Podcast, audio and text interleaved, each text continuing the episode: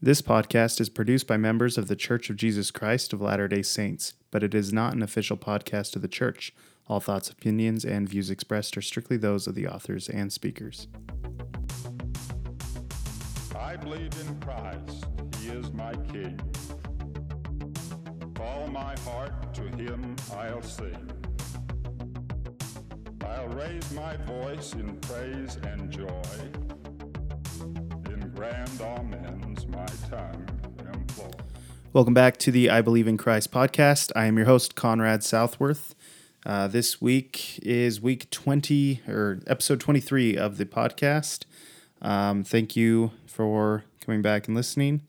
So this week we'll be covering June 10th through June 16th, not as I will, but as thou wilt, from Matthew 26, Mark 14, Luke 22, and John chapter 18. This is a podcast where we talk about the Come Follow Me lesson for individuals and families, and I talk about or cover church news that has come out in the past week. And if you'd like to follow me on Instagram or Facebook, you can go there and search I Believe in Christ podcast. All one word should come up. At Twitter at @IBelieve_pod.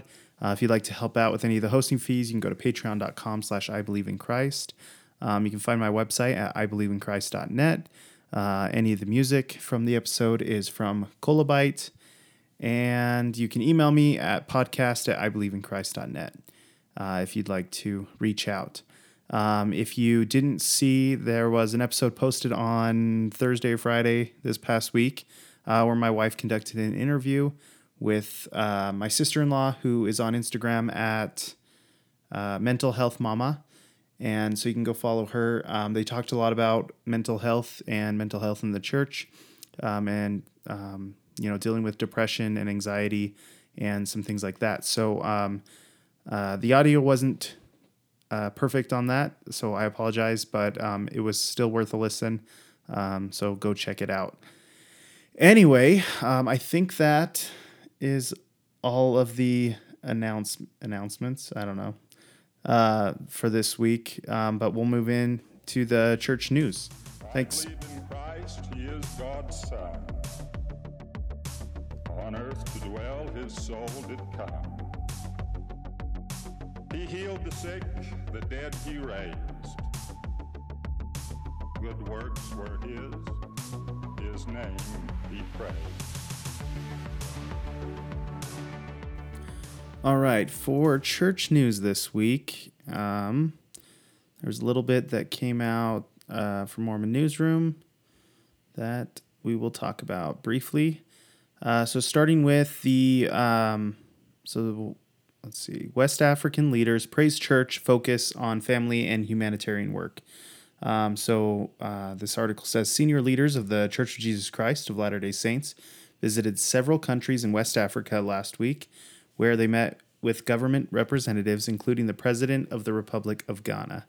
And Elder D. Todd Christofferson of the Quorum of the 12 met with the President of Ghana, and they talked a lot about how they share the church's values on the family and how families are central to a community and things of the such. It says here, quoting the President of Ghana, it says, "I was very excited when I got the message that you were visiting. We share in your teaching about family as the fundamental unit of society and the connection to nation building." And then it goes on. Let's see,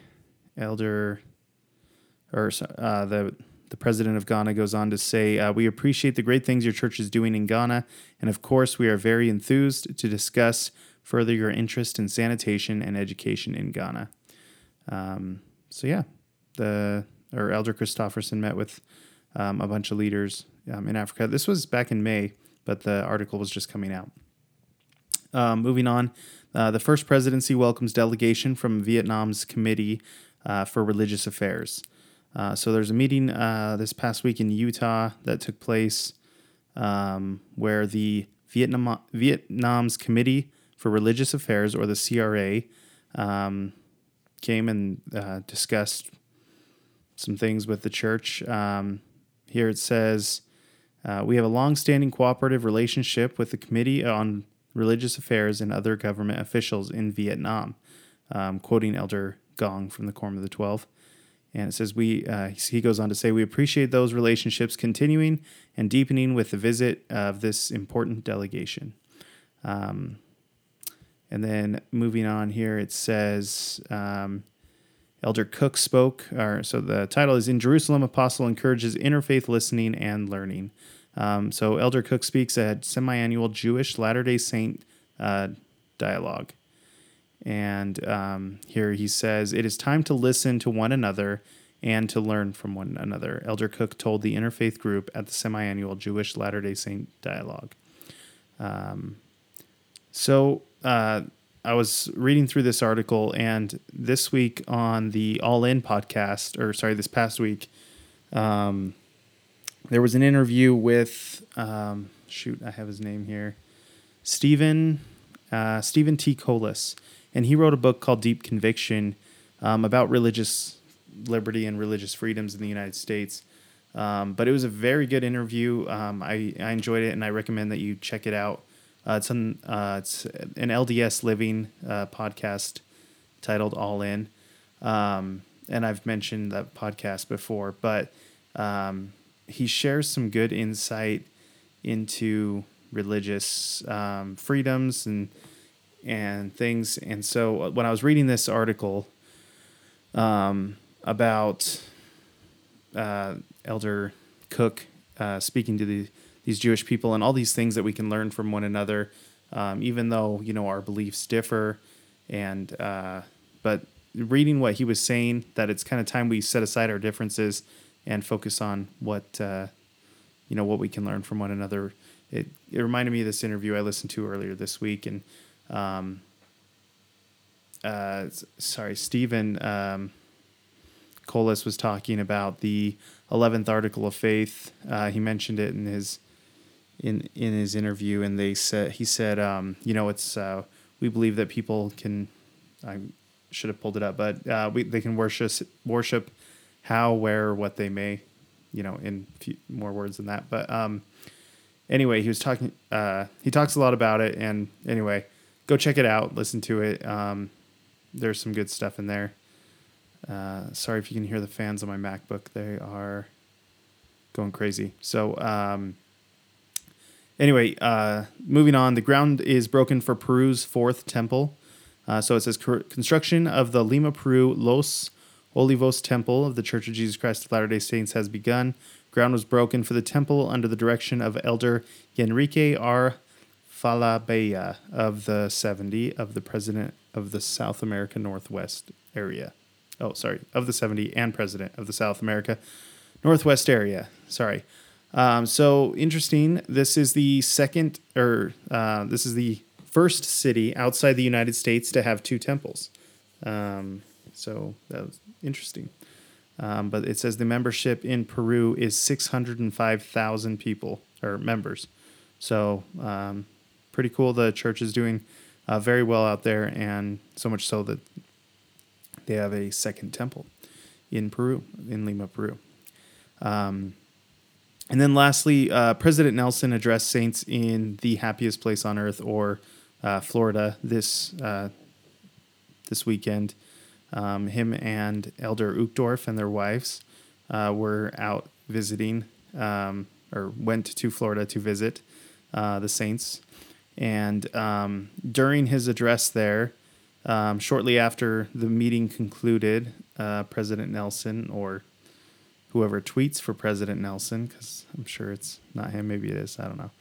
Anyway, so he tweeted out, tonight in Orlando, Florida, I shared 7 vital truths that have the power to change your life and the lives of those you love. These are truths that open the heavens and allow us to draw upon the power of God. They are, God is our Father. Jesus Christ is our Savior. We are children of God. The Book of Mormon is the Word of God. The priesthood has been restored and the heavens are open. Every person has a role to play in the gathering of Israel. Joy comes from keeping the commandments. So, he gave, and the article that they posted basically says the same thing. These seven basic truths that the prophet was out testifying about. And then later in the article, they quote Sister Wendy Nelson. And she says, oh man, I got to find it. All right. Well, it quotes Elder Uchtdorf, and here it is. The Lord is just as eager to give revelation to you for your life as he is to give revelation to his prophet for the church. Our Heavenly Father awaits our prayers, and the great news is that the heavens are open 24/7. And that's Sister Wendy Nelson. And then on top of that, President Nelson added, man, I'm just all over the place. He added, the most profound truth is that God is our Father. May we pray to him at any time, any place. This beats anything your smartphone or Google can offer. So kind of funny, but yeah, they met with some a few organizations while they were out there as well, and some youth, and yeah. So that's it for the news. I hope that was beneficial. Sorry, jumping around a lot, but we'll leave it there and move into the Come Follow Me lesson for this week. Thanks. I believe in Christ, he ransoms me. From Satan's grasp, he sets me free. And I shall live with joy and love. All right, so the Come Follow Me lesson for this week is Matthew chapter 26, Mark chapter 14, Luke chapter 22, and John chapter 18, not as I will, but as thou wilt.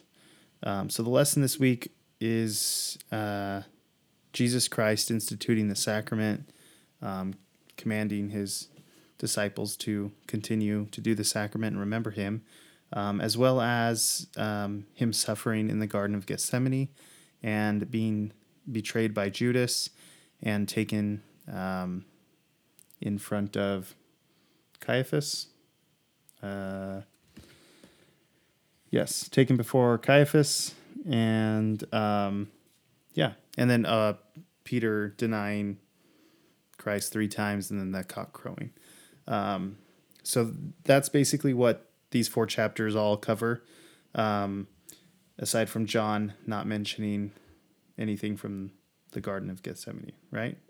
Is that right? Anyway, I just read them. I'm just trying to paraphrase. Anyway, so starting off in the lesson, the first part is the sacrament is an opportunity to remember the Savior.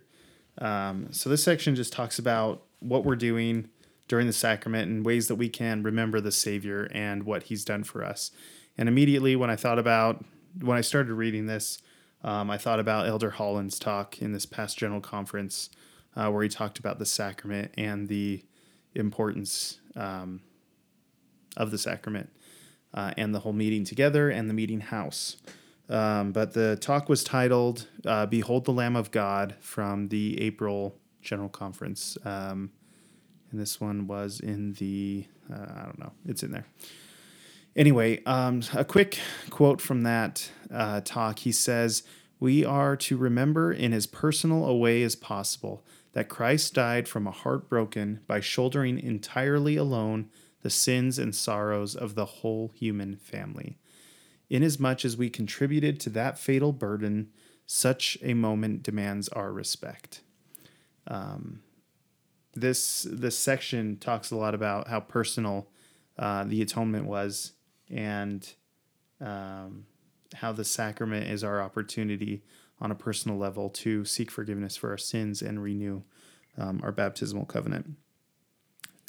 So I'm going to go through these kind of quick, but there's a lot of good references in all of these. And just because it's the sacrament and the atonement in these chapters, just take time to go slow and really soak in what you're reading. I don't know, or do what you want. Anyway, the second section is the Savior suffered for me in Gethsemane.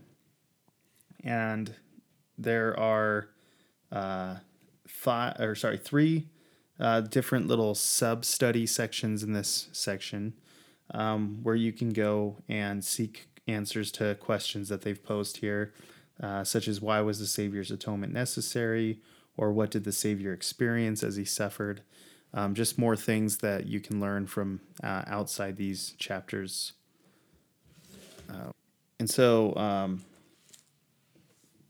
Sorry, my recording messed up. I had to come back and cut in right here. But yeah, so there's these little subsections that you can go study more, from verses in from the Doctrine and Covenants and the Book of Mormon and some from conference talks. So take the time to go through and read through all these. And then there's a section for other questions I have. And definitely while I was reading these scriptures and studying this, there was little things that I was thinking about and questions that I had about the atonement and, about Christ's suffering. And so there's a section here to write these things down and to seek answers to these questions yourselves. There is a quote I wanted to share about the Savior suffering in Gethsemane from James E. Talmage's book, Jesus the Christ. It is lengthy, but bear with me as I try to read it to you. And so in reference to Matthew 26, James E. Talmage says, Christ's agony in the garden is unfathomable by the finite mind, both as to the intensity and cause.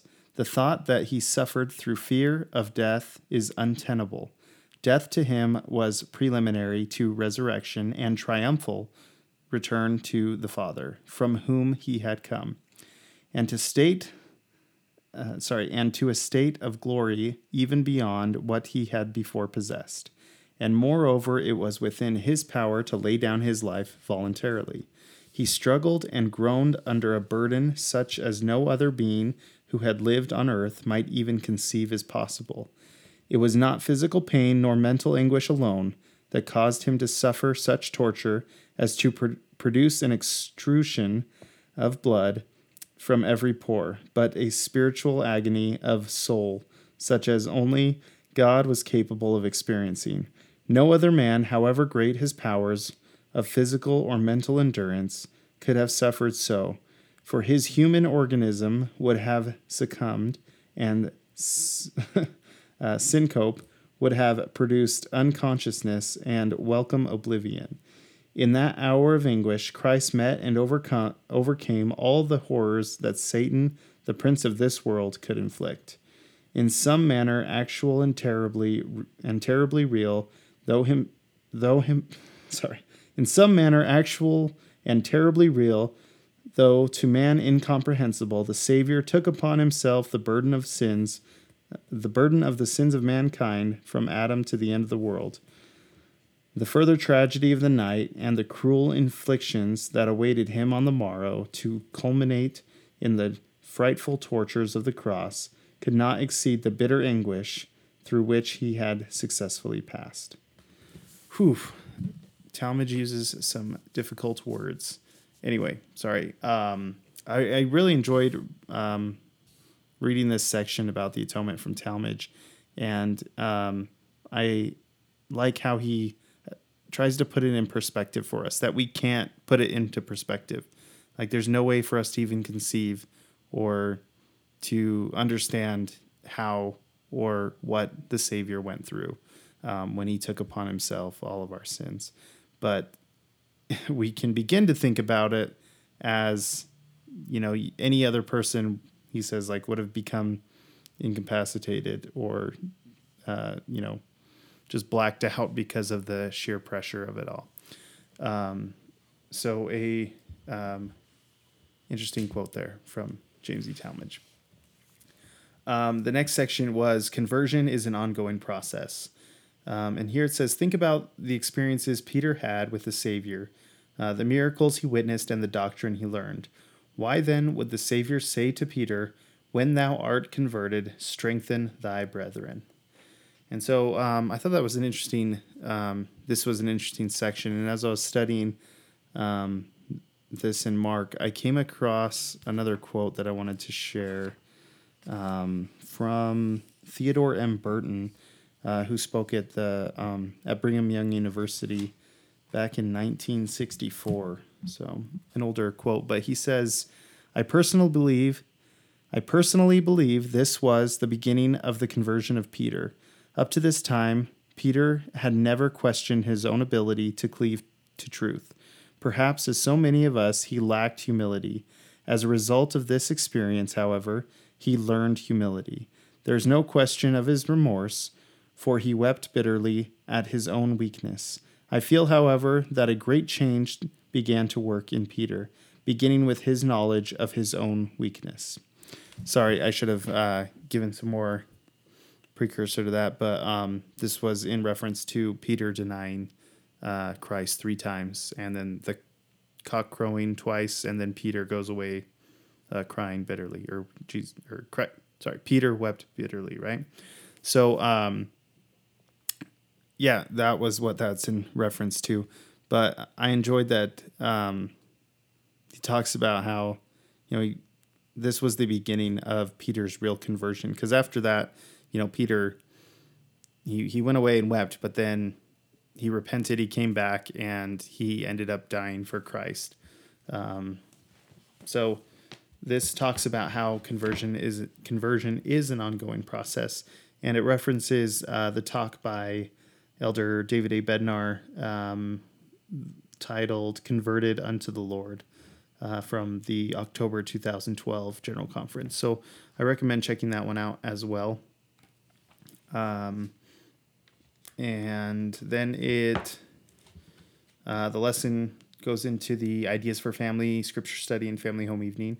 Like I said, there's a lot to kind of unwrap in these verses. So I recommend just taking your time and digging as deep as you can into the atonement. The Improving Personal Study talks about going into the latest General Conference, the Ensign, and going to the index and looking up the word atonement and researching those talks that were given from General Conference that reference the atonement. So I recommend doing that as well, and I will plan on doing that. But that is the lesson this week. So, yeah. Take your time getting through it, and I hope you guys enjoyed listening to me stumble through. I did want to say, before I forget, a few weeks ago I talked about being on social media less. So I was trying that out, and I was on social media less, not mindlessly scrolling through feeds or anything, but still trying to get better. So my wife kind of poked fun at me for any time I had any social media on my phone or anything. She was like, I thought you were going to do that less. So she was keeping me true to my word. Anyway, yeah, that's it for the lesson this week. Stay tuned for next week's lesson, and I'll try to get somebody else on to do another interview with. Anyway, yeah, have a good week, and thank you for listening. That great day, when on this earth he comes again to rule among the sons of men.